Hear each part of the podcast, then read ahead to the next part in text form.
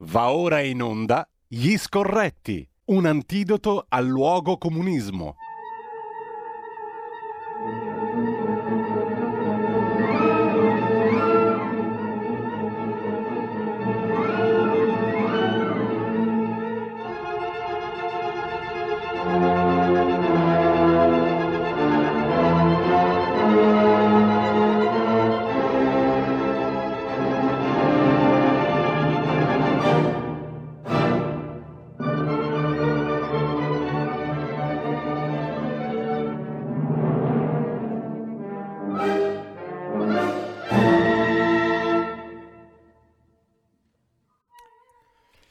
Radio RPL, ridiamo subito la linea a Giulio Cainarca, apriamo le linee al suo ordine o comando diretto 02 66 20 35 29. A te la linea, Giulio. Hai capito? È il capo macchinista, eh. Grazie. Grazie a Giulio Cesare Carnelli, come sempre straordinario anche per l'ironia in regia, l'ordine addirittura. Io lo saluto. Saluto e ringrazio Carlo Cambi che è in collegamento con noi, come avete già sentito. Carlo, buongiorno. Ciao Giulio, buongiorno. E stamattina faccio un augurio straordinario a chi ci ascolta, da Ragionare per la Libertà. RPL, che questa bellissima sigla. Cari amiche e cari amici di RPL, come disse l'addetto alle pompe funebri, buona fine. Beh, speriamo anche nel buon inizio, come si suol dire. Comunque, Carlo, oggi abbiamo tanti argomenti dei quali anche in rassegna stampa ci siamo occupati. Del primo degli argomenti dei quali abbiamo voluto parlare, vorremmo e parleremo oggi, ovvero la questione dei vaccini.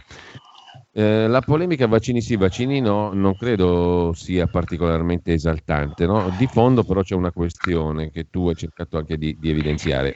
Su questa questione dei vaccini si sta sfaldando l'Europa. Perché tu dici questo, Carlo? Perché secondo te c'è un processo di dissoluzione della costruzione europea su questo punto? Ma per due fondamentali ragioni. La prima è che di fronte alla scommessa economica che la corsa al vaccino si porta dietro, emergono gli egoismi ed emergono in maniera così prepotente che gli stessi, come posso dire, torquemada dell'europeismo ad ogni costo sono rimasti basiti. La signora Merkel ha disvelato ciò che tutti sanno, cioè che lei ritiene l'Europa funzionale alla Germania, non il contrario. Tant'è vero che appena ha potuto, ma giustamente... Il problema non è che è cattiva la Merkel, è che siamo coglioni noi, cioè punto è qui, capito? Che fa la Merkel? Siccome il vaccino lo fanno in Germania, lei se ne compra di più, fregandosi del resto dei paesi europei. Ma perché lo fa? E questa è la ragione profonda che mi fa dire che l'Europa è in crisi. Lo fa perché è perfettamente consapevole di una cosa, che peraltro ha scoperto benissimo Boris Johnson, e vorrei sentire quelli che dicono che la Brexit è una fregatura per la Gran Bretagna adesso parlare, e cioè che chi prima arriva all'immunità di gregge, prima risolve i problemi economici, prima riparte e quindi ha un vantaggio competitivo enorme. Lo dimostra la Cina, che ci ha volutamente infettato, poi ha, visto che è anche un regime liberticida, quindi non ha il problema di discutere se dare il vaccino, come dare il vaccino, se il vaccino fa bene o fa male, anche perché sono 1.300.000.000, quindi se gliene muore qualcuno per strada ai cinesi non gliene frega assolutamente nulla. Che cosa fa? Ha blindato le frontiere, ha sconfitto il virus che lei ha messo in giro, e oggi è l'unica economia in salute, tant'è vero che avrei visto i report che dicono che supererà l'economia americana con 5 anni d'anticipo. E peraltro è una cosa drammatica, perché pone il tema se possa esistere veramente capitalismo senza libertà individuale e democrazia, che stanno cominciando ad essere generi di lusso. Voglio dire, la libertà e la democrazia, lo dimostra il dibattito per come è impostato in Italia, ma questo dimostra la fragilità dell'Europa, cioè il fatto che l'Europa non è un organismo che si muove coeso e compatto su ideali condivisi, ma è semplicemente un'organizzazione di mercato più o meno dominata da una moneta nella quale ci sono due paesi, ma in particolare uno che fa come cazzo gli pare. Detto tutto questo, vorrei cominciare a sentire i famosi corifei dell'Europa ad ogni costo che cosa ne pensano. E l'altro secondo fatto qual è? Sì. Che quando Gentiloni ti scrive dicendo occhio che il Recovery Fund non è un pasto gratis, no? E questo andrebbe detto anche ai fanatici del MES sanitario, l'ho scritto sul Panorama credo abbastanza bene per spiegare che cos'è il MES, come è nato e a che cosa servirà. Bene, scopri che il Recovery Fund in realtà non è affatto questa marea di quattrini promessi, ma sono più o meno 20 miliardi in 6 anni, 30 miliardi in 6 anni, di cui solo una piccola parte a fondo perduto, peraltro è un fondo perduto che è alimentato con l'incremento di contribuzione dell'Italia al bilancio comunitario, il che significa che neppure di fronte alla pandemia, al blocco dell'economia, al fatto che se tu oggi facessi la lista del G20 troveresti che tutti i paesi europei arretrano nella classifica delle economie più forti, neppure di fronte a questo l'Europa è in grado di avere una sua, come dire, capacità di reazione comune. Quindi che cosa ci sta a fare questa Europa? Ecco perché dico che il virus ha determinato anche la crisi dell'Europa. Carlo, a proposito di Germania, intanto qualcuno fa notare, pochi per la verità, le differenze fra il modo in cui la Germania si è attrezzata alle vaccinazioni di massa e l'Italia. Per esempio, in Germania già da luglio si era messa in moto la macchina per prepararsi alle vaccinazioni, in Italia invece non c'è il personale medico e infermieristico, il bando di Arcuri è dell'11 di dicembre, incredibilmente, è stato formalmente chiuso ieri sera e non ci sono formazione per queste persone, per questo personale che ha bisogno di essere anche formato, non ci sono luoghi sicuri, non c'è un elenco regionale o comunale. In realtà non ci sono i vaccini per questo personale. E non ci sono i vaccini. Questi vaccinano senza essere vaccinati, che è una cosa meravigliosa peraltro, se ci pensi. Sì, tra l'altro. Ecco, allora qui scatta la tradizionale differenza di organizzazione della cosa pubblica tra i due paesi o c'è dell'altro secondo te? Beh, c'è una profonda incapacità, ragazzi, mi pare ormai manifesto. Cioè, io chiedo, se al posto di Giuseppe Conte zio di manzoniana memoria ci fosse stato, non dico Salvini, battò, voglio pigliare un moderatissimo, ci fosse stato, che te posso dire, Martino, ci fosse stato Berlusconi, ci fosse stato Letta, secondo te avrebbe goduto dell'impunità che il giornale unico del virus, per dirla come dice il mio amico Nicola Porro, gli ha consentito? Ma questi sono degli sprovveduti.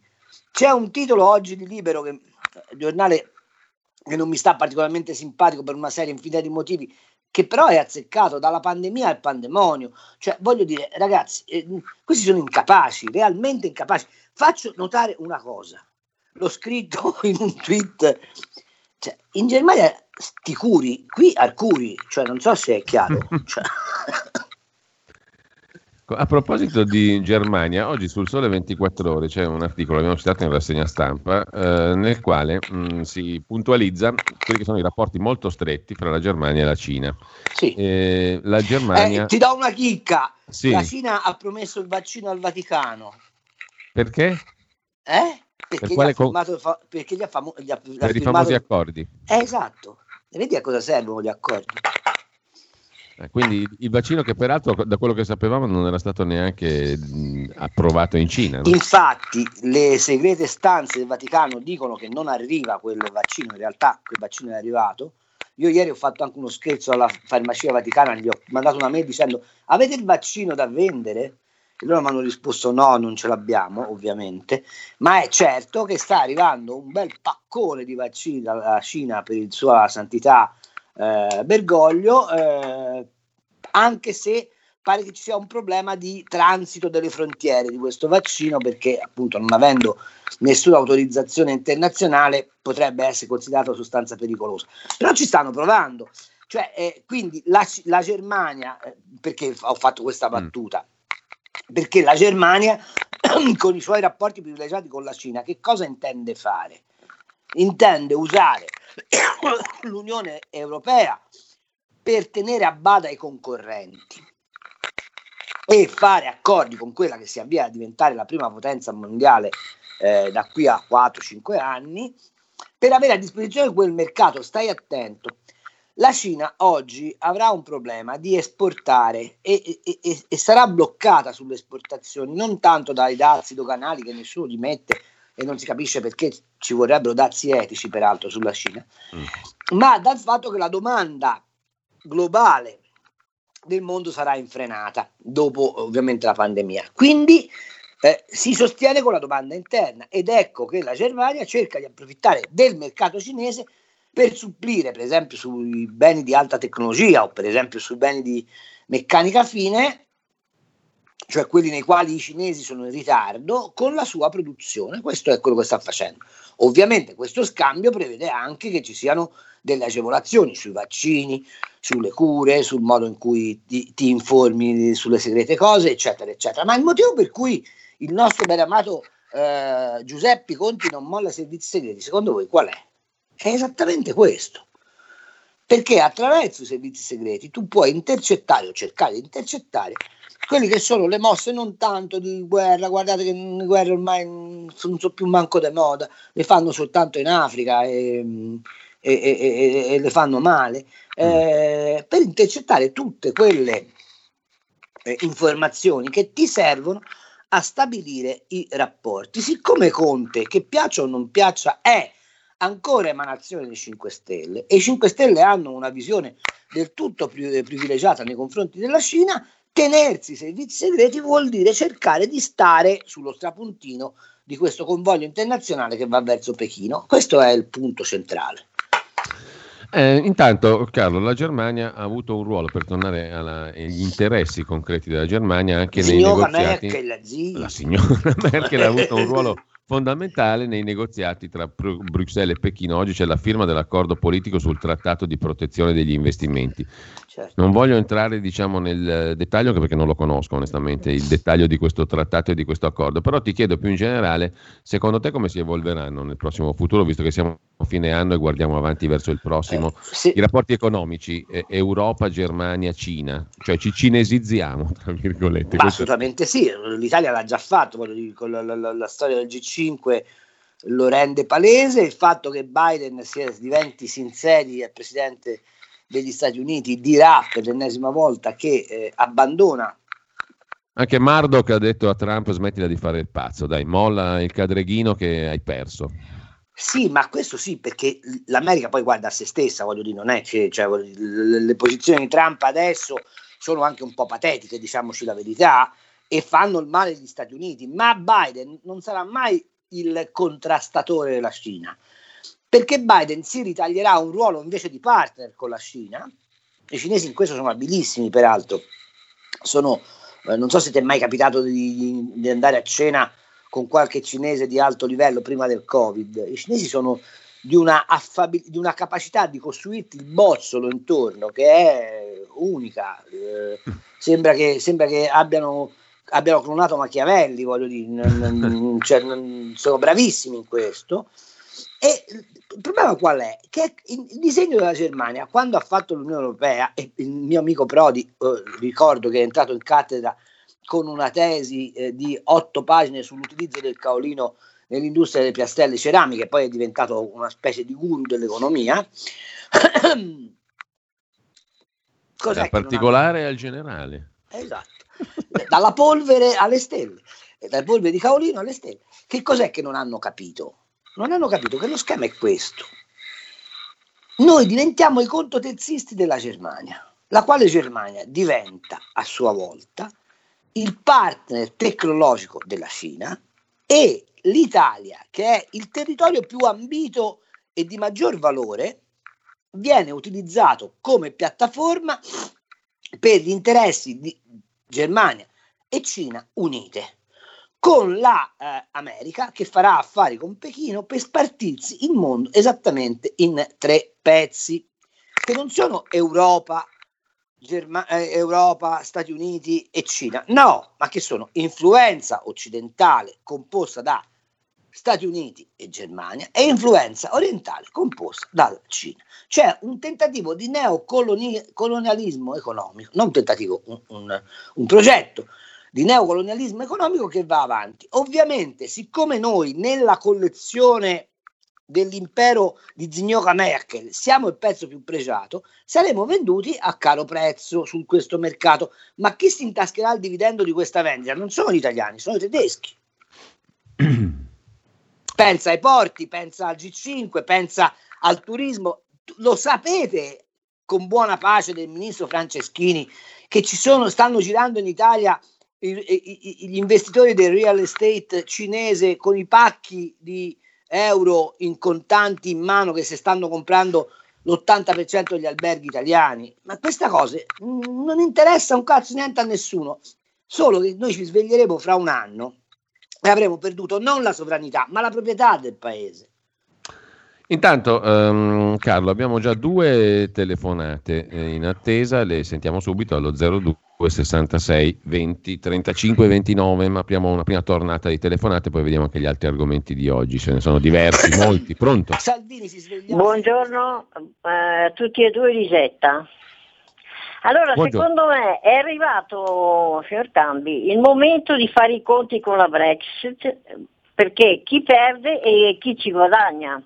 Allora, Boris Johnson, secondo me, è stato costretto a prendere atto che la sconfitta purtroppo di Trump ha significato a livello geopolitico la fine per adesso del progetto conservatore di mondo anglo-americano, mi sembra, no? In Occidente, a quello dei 27. Il Regno Unito, signor Cambi, dovrà tuttavia guardarsi dentro casa. La Brexit è contro gli interessi scozzesi, ha detto il primo ministro Nicola Sturgeon, che ha aggiunto: è tempo che la Scozia diventi una nazione europea indipendente, e questo interessa, voglio sottolineare indipendente, anche a noi della Lombardia, del Veneto, eccetera. Abbiamo votato 2 anni fa per l'indipendenza, ma qua nulla è stato più fatto. Capisco il Covid, che è importante, che mi sta uscendo, dico la verità, dagli occhi, dal naso, dalla gola, eccetera.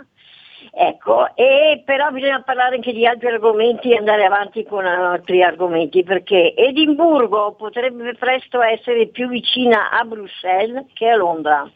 Vi saluto, arrivederci e buon lavoro a tutti e due. Buongiorno a lei. Due sono ancora le telefonate in serie e poi ci fermiamo un attimo naturalmente per le risposte. Pronto? Sono Gianni da Genova. Giulio, buon anno a tutta anche la radio e a Carlo. Io volevo dire questo: per quanto riguarda il Recovery Fund, c'è stato un articolo recentemente su Scenari Economici di Davide Gionco, la pioggia di miliardi che è stata data, che sarà data all'Italia, 209 miliardi. Noi, dal 94, c'è questa tabella qua che parla di diciamo così, anche dell'indicizzazione, diciamo, del valore della moneta dal 94 adesso. Noi abbiamo dato dal 94 al 2019, in 26 anni, circa 127 miliardi a fondo perduto a questa banda di usurai, più i 44 miliardi del MES e i 14 del nuovo, quindi sono già 185 miliardi. Poi, per quanto riguarda il Recovery Fund, che è un MES al quadrato, perché, come ha detto bene Carlo Cambi, non saranno gli 80 miliardi cosiddetti a fondo perduto, siccome furbescamente e molto, molto saggiamente, a parte che gli inglesi hanno la loro moneta, che è la cosa fondamentale, avremo sì e no, se andrà bene, come ha scritto anche Giuseppe Di Turri, che mi ha spiegato tante volte Bagnai, eccetera, qualche miliardo a fronte di questi 185 che abbiamo già dato. Oltre a Gianni, grazie. Abbiamo anche la terza telefonata, poi la parola va a Carlo Cambi. Pronto? Sì, ciao, Andrea da Torino. Buongiorno Andrea. Allora, due cose. Una, tempo fa avevo fatto una chiamata con Carlo Cambi, dove dicevo appunto che sarebbe il caso di modificare l'articolo 75 della Costituzione, permettendo di votare anche sulle tasse, e lui aveva ribadito dicendo: se mettessimo una cosa del genere voteremo per l'abolizione dell'IRPEF e saremmo tutti panati. Non è così, perché in tutti gli stati dove non vi sono queste limitazioni al referendum l'IRPEF si paga, e ti dirò di più: gli svizzeri hanno fatto un referendum per togliere il canone televisivo e quel referendum è stato bocciato. Seconda cosa, siccome a quanto pare non sono un biologo e non vorrei fare sconfinare nella fantabiologia, ma siccome questo virus a quanto pare è un pezzo di RNA che va a infilarsi nel nostro DNA, quindi diventiamo tutti degli OGM. E quindi se gli OGM, come ci dicono sempre, producono semi che sono sterili, perché chiaramente io, se sono un contadino, lo scopo è fare in modo che io vado a ogni stagione a comprare nuovamente i semi dalla Monsanto o piuttosto da chi li produce, non è che alla fine diventiamo anche tutti sterili? Allora Carlo, qua mi sembra che le telefonate di Rippi o di Raffi abbiano messo in luce una serie di questioni che vale la pena di approfondire un attimo, perché allora, mi sembra ci sono tanti puntini sulle i da mettere, mi pare, come sempre. Dico subito che sugli OGM nulla ho da dire, perché non essendo né un medico né tantomeno un biologo né tantomeno un virologo non posso dare una risposta, e credo che francamente ormai di stronzate su questa materia se ne sono sentite anche troppe, ivi compreso che ci stanno iniettando i codici a barre attraverso il vaccino, insomma, lasciamo perdere. Quel che capito io è che l'RNA non incide sul DNA, è solo un messaggero, sono due cose completamente diverse, è solo un messaggero che poi si deperisce per conto suo. Esatto, ma detto questo lo scopriremo solo vivendo. Sai, io ho un'età per cui se mi vaccinano e mi modificano mi fanno forse un piacere, cioè, ormai che mi frega a me. Referendum sulle tasse, continuo a pensare che sia illiberale il referendum sulle tasse. Il punto non è il referendum, il punto è avere l'idea che il denaro pubblico non esiste, ma è semplicemente la somma delle risorse private sottratte alla disponibilità dell'individuo per un presunto bene comune. Allora esiste un referendum sulle tasse in questo cazzo di paese, si chiama voto alle elezioni politiche, ma se continuate a votare per quelli che mettono le tasse è inutile che poi chiedete il referendum sulle tasse, non so se mi spiego, ok? Ecco, altra storia, parliamo della Scozia. La Scozia sta utilizzando l'idea dell'Europa non perché sia convinta dell'Europa, ma perché deve regolare un conto di più o meno 9 secoli con la corona d'Inghilterra, ok? E quindi lì il nazionalismo è assolutamente prevalente. Se la Scozia approdasse in questo tipo di Europa verrebbe inglobata, risucchiata, spazzata via in un attimo, sarebbe come se la Repubblica di San Marino pensasse di sfidare la signora Merkel, non so se mi spiego. Ci deve essere anche una capacità di misurare i pesi, no? Faccio una domanda: ma perché tutti i paesi che avevano chiesto di entrare nell'euro hanno tutti bloccato le procedure? Vi verrà in mente questa cosa, no? Penso alla Croazia, poveracci, per loro andrebbe fatto uno sforzo ulteriore per aiutarli dopo questa devastazione. Penso alla Cechia, penso a una serie di paesi che hanno economie in forte ascesa, che avevano domandato l'adesione all'euro e che hanno lasciato perdere tutto.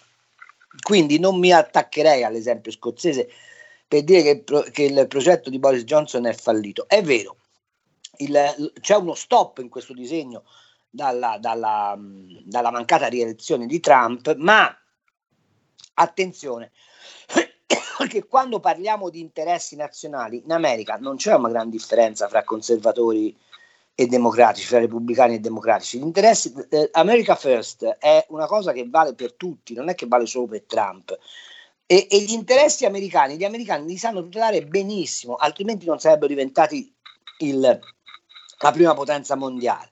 Quindi quel disegno secondo me non è affatto finito. Faccio notare che il signor Boris Johnson ha ancora in piedi una struttura che si chiama Commonwealth, ok?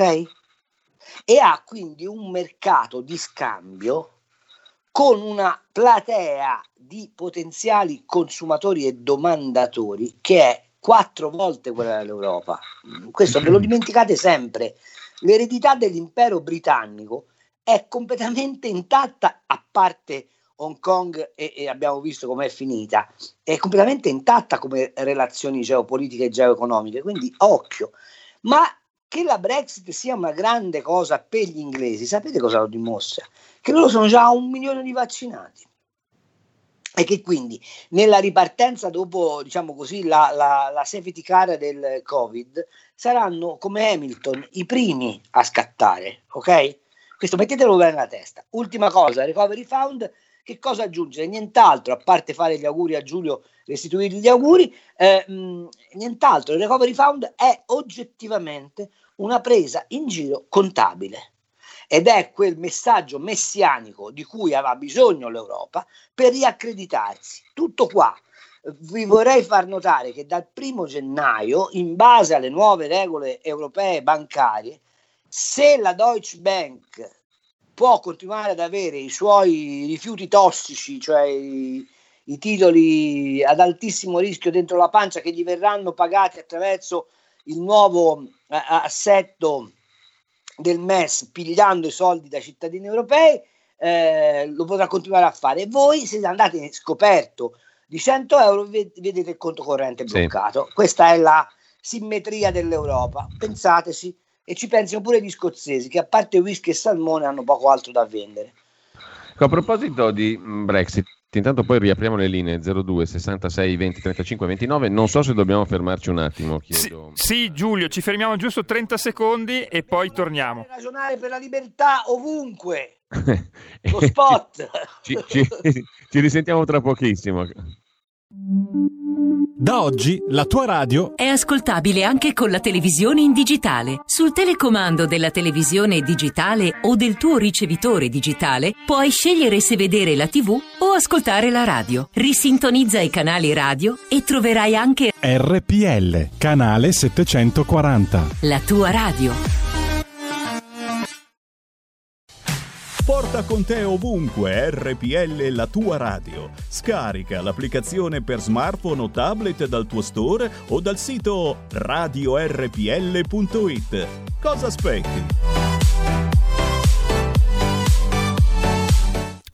Ridiamo subito la linea a Giulio Cainarca e a Carlo Cambi dalla regia. Ringrazio personalmente Carlo per essersi messo in un bunker talmente spoglio che è insonorizzato acusticamente perfettamente. Ti sentiamo veramente bene oggi, Carlo. Grazie. Oh, posso fare uno spot? Ehi là, fallo subito, Carlo. RPL, l'unico 740 che ti dà invece di toglierti. Questo è bellissimo, in effetti.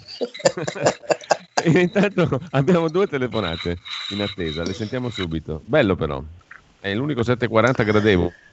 Esatto. Pronto? Buongiorno. Pronto Mario Pio, con chi parlo io? Pronto? Mario Pio, io sono proprio Mario, guarda, non Pio però. Ciao Mario, buongiorno, buona fine. Buon salve. E per l'anno prossimo, caro Cambi, come disse quello che aspettava la nuova cameriera, e che Dio ce la mandi buona. Allora, magari. No, io volevo fare una telefonata controcorrente, politicamente scorretta, quindi come deve essere questa trasmissione. Premesso che io non farò la solita premessa ipocrita, io non sono razzista, ma a me se mi danno del razzista, guardi, me ne strafotto altamente.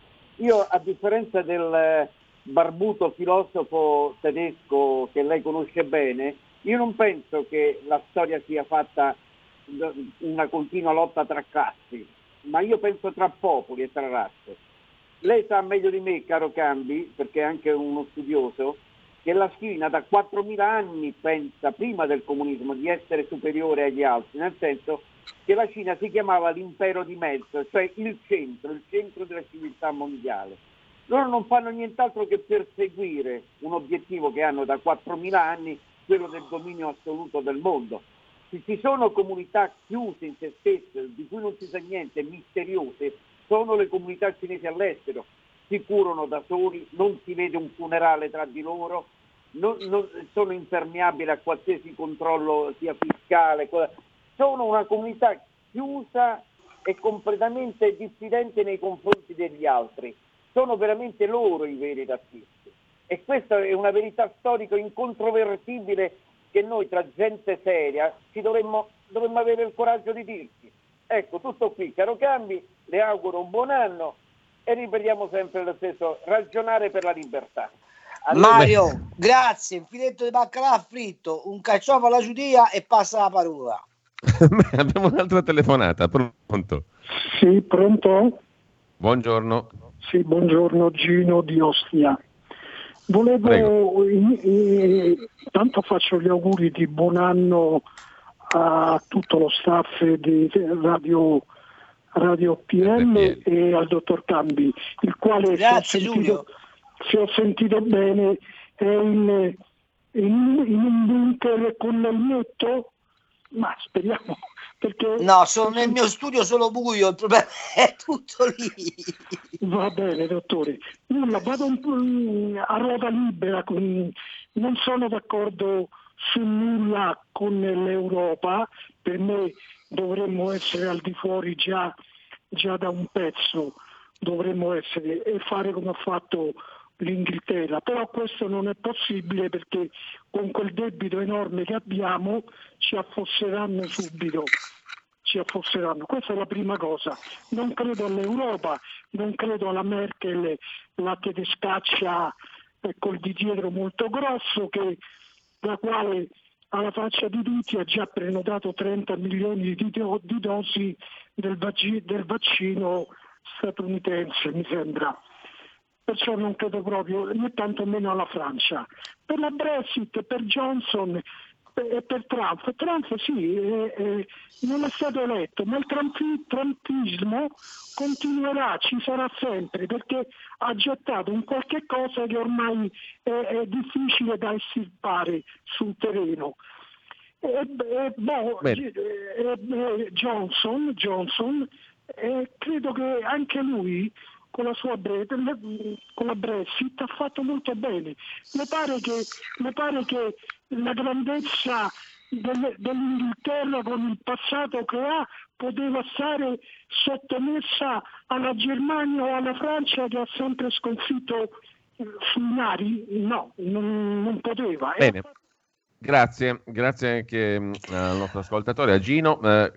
Carlo ci scrive, mi informano dalla regia, mi informa Giulio Cesare dalla regia, Luigi via WhatsApp, cosa dice? Certo, Renzi. Scusa un attimo, Te pensa se sei importante, a te ti scrive Giulio Cesare, a Conte gli scrive Casalino. Sì, diciamo che io sono molto più fortunato. Allora Luigi via WhatsApp ci chiede se Renzi ci fa il regalo di Natale per la Befana facendo cadere il governo Conte. Qui entriamo in un altro discorso che tu richiami spesso alla nostra attenzione, ovvero al ruolo del Presidente della Repubblica, Mattarella, sì. In questa gestione di questo particolare passaggio politico. Bisognerebbe capire quante telefonate Mattarella fa a Berlino e quante telefonate Mattarella fa a Pechino. Appunto, questo hai già detto tutto, però siccome vedo che implacabilmente andiamo verso le 10:15, oltre alle questioni poste dagli ascoltatori, io vorrei toccare anche un altro tema del quale ci eravamo ripromessi di parlare, vale a dire quel che sta accadendo in Vaticano, perché un'altra delle notizie di questa settimana è il passaggio alla APSA, all'agenzia, all'amministrazione del patrimonio della sede apostolica, di tutte le responsabilità, abbiamo capito, economico-finanziarie.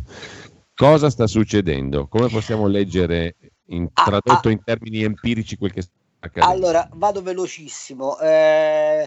Mario, sulla Cina c'hai ragione, ma come peraltro la vocazione della Germania all'egemonia, sì, i DNA dei popoli contano moltissimo, e ci dobbiamo fare i conti. Ricordo la battuta del divo Giulio Andreotti, che quando gli dissero riuniti da una Germania, lui disse: voglio così bene ai tedeschi che preferisco due Germanie, e forse non aveva tutti i torti.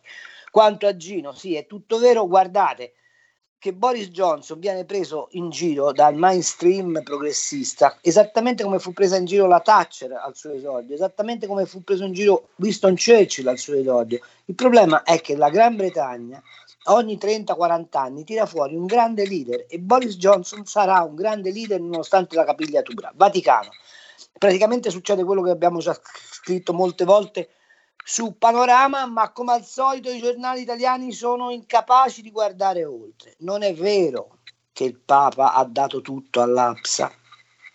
Ci sono tre cose che sfuggono a quel controllo. La prima si chiama governatorato, dove c'è un fidelissimo del Papa che è pronto a fare fuori l'attuale governatore per mantenere intatto il patrimonio immobiliare della Santa Sede, quello che dice che la proprietà privata è un furto, no? Te lo ricordi? Sì.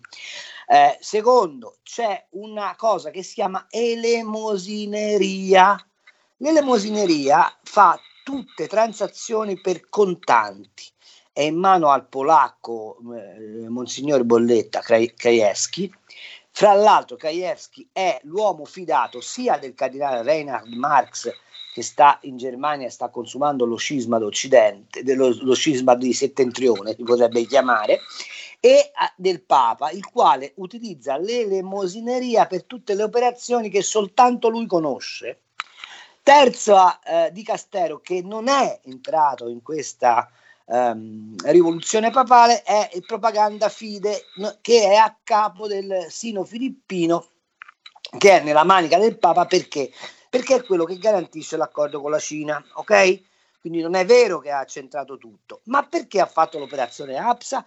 Secondo me per un paio di motivi. Primo, perché doveva mettere a cuccia Parolin, il quale, avendo trattato con la Cina, rischiava di avere una sua corsia preferenziale, e come sapete Bergoglio tutto sopporta tranne che ci sia qualcuno che gli fa ombra. Anche Cristo non si è più dichiarato vicario di Cristo per questo motivo, perché ovviamente Cristo sarebbe più importante lui e lui non lo sopporta.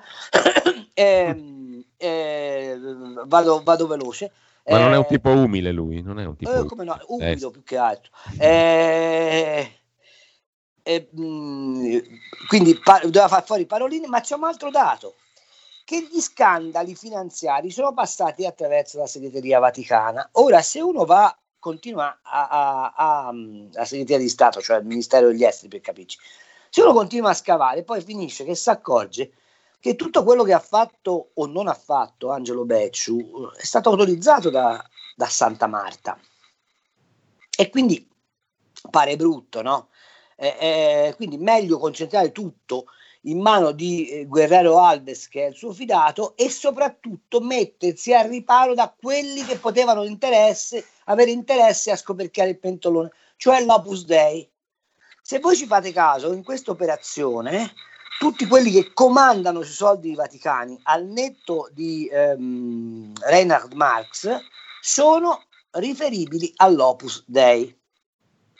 Quindi la innovazione del papato bergogliano è di riconsegnare il potere, parte del potere economico del Vaticano, in mano a quelli che l'hanno sempre avuto.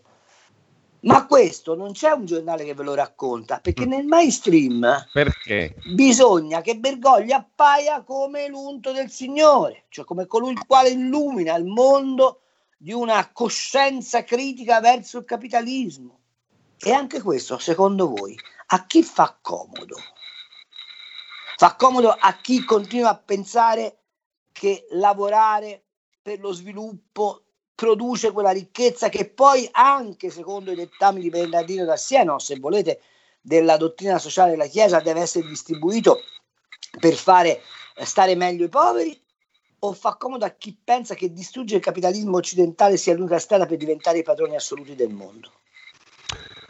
Molto chiaro il tuo discorso, abbiamo 2 minuti e 2 telefonate, quindi proprio le prendiamo al volo a tamburo battente, pregando gli ascoltatori di essere sinteticissimi. Pronto? Sì, pronto, buongiorno, sono Fabrizio di Sabbio Chiese. Buongiorno. Allora, prego, io volevo fare una domanda al signor Cambi, che mi sembra che di cose ne sappia tantissime ed è molto ben informato. Io vorrei capire se lui ha capito la strategia politica del PD, perché il PD è una forza politica che dovrebbe difendere i deboli, promuovere il lavoro, la coesione sociale, l'assistenza pubblica, perché è un partito nato da quelle radici. Però mi sembra che da quando è al potere in Italia tutto questo si è deteriorato. Gli operai hanno perso quello che sono i loro diritti, gli ospedali abbiamo visto in che condizioni sono, economicamente stiamo sempre andando più indietro. Ma lei ci ha capito qualcosa? Ci sono degli elementi che sanno cosa fare dell'Italia? Salve. Grazie Fabrizio. L'ultima telefonata, super veloce, pronto? Pronto, buongiorno. Buongiorno. Allora, noi commercianti non vogliamo le elemosine, cioè, attenzione, Lega parla 10.000, 5.000, noi abbiamo perso 150.000 euro in media di avviamento. Per recuperare l'avviamento serve una sola cosa, cancellare il decreto Bersani, rimettere le licenze e le distanze tra i negozi. Tutto il resto non serve a niente, non si recupera l'avviamento avendo le elemosine. Bisogna cancellare il decreto Bersani, punto. Questo, cioè, voi della destra lo potevate fare, non l'avete fatto quando lo potevate fare. Bene, grazie. Cosa pensa Cambi della mancata acquisizione dei cantieri francesi STX da parte di Fincantieri? Aggiunge un altro ascoltatore. Abbiamo praticamente 0 secondi per allora, sui cantieri ce lo chiede l'Europa, il discorso è sempre lo stesso, che volete fare? Cioè l'Europa conta quando ti deve fottere e non ti aiuta quando ti deve agevolare, ma noi siamo un nano. Cioè, ma voi vi pare normale che con la faccenda dei vaccini da Roma non è partito nessuno, è andato a Bruxelles e ha preso, come fece Khrushchev, la scarpa e l'ha battuta sui banchi del Parlamento europeo, incazzato come una biscia? Cioè, non contiamo nulla. Quanto al PD, diciamo che il PD è come se fosse una medicina. Quello che lei ha detto, cioè che deve pensare agli operai, bla bla bla bla, è il bugiardino della medicina, ok? Il PD è semplicemente una struttura di potere pensato per perpetuare se stesso e infatti il distaccamento dalla massa degli elettori mi pare evidente anche nei numeri. Il problema qual è? Che il PD, pur essendo minoranza nel paese, dal dopo Monti ad oggi ha governato per l'88% del tempo avendo perso le elezioni sia nel 2013 che nel 2018, ma questo perché c'è il brutto Salvini che incombe. La seconda telefonata era sui commercianti. Non credo che sia tutto un problema di decreto Bersani, anche se effettivamente il settore andrebbe riregolato. Il problema semmai è di ripatrimonializzare le imprese. Quello che non ha capito questo governo, ma ci sono tante le cose che non ha capito, è che non servono gli aiuti sul fatturato oggi. Oggi servono aiuti sulla ricapitalizzazione delle imprese, ma questo è un ragionamento molto lungo e probabilmente dovremmo farci una trasmissione apposta sopra. Una cosa è sicura, i commercianti sono, insieme alle partite IVA, insieme a tutta la piccola e media impresa, il nemico giurato dei 5 Stelle che pensano ad uno Stato sovvenzionatore e del PD che pensa soltanto ai grandi agglomerati capitalistici. Carlo, ci salutiamo qua, ti auguro veramente una buona fine d'anno, un buon inizio. Noi ci risentiamo credo a questo punto un po' più in là nel tempo, perché l'altra settimana abbiamo la festività obbligatoria, il mercoledì 6, quindi mercoledì 13. Cioè io non vengo come la Befana? No, per fortuna. Però le calze ce l'avevo, Senti Carlo, colgo l'occasione per ringraziarti di questo tratto di strada che abbiamo percorso in questo tratto d'anno 2020 e ripartiamo per un 2021 che deve essere decisamente migliore per quanto riguarda il nostro ragionare per la libertà, la nostra RPL. Io ringrazio te Giulio dello spazio che mi hai concesso, ringrazio gli amici e le amiche che ogni mercoledì ci ascoltano, vi dico anch'io buona fine, perché l'importante è che finisca, poi come ricomincia non lo so, però l'importante è che finisca. Carlo, grazie. Ciao Giulio, ci sentiamo presto. Ciao. Avete ascoltato Gli Scorretti, un antidoto al luogocomunismo.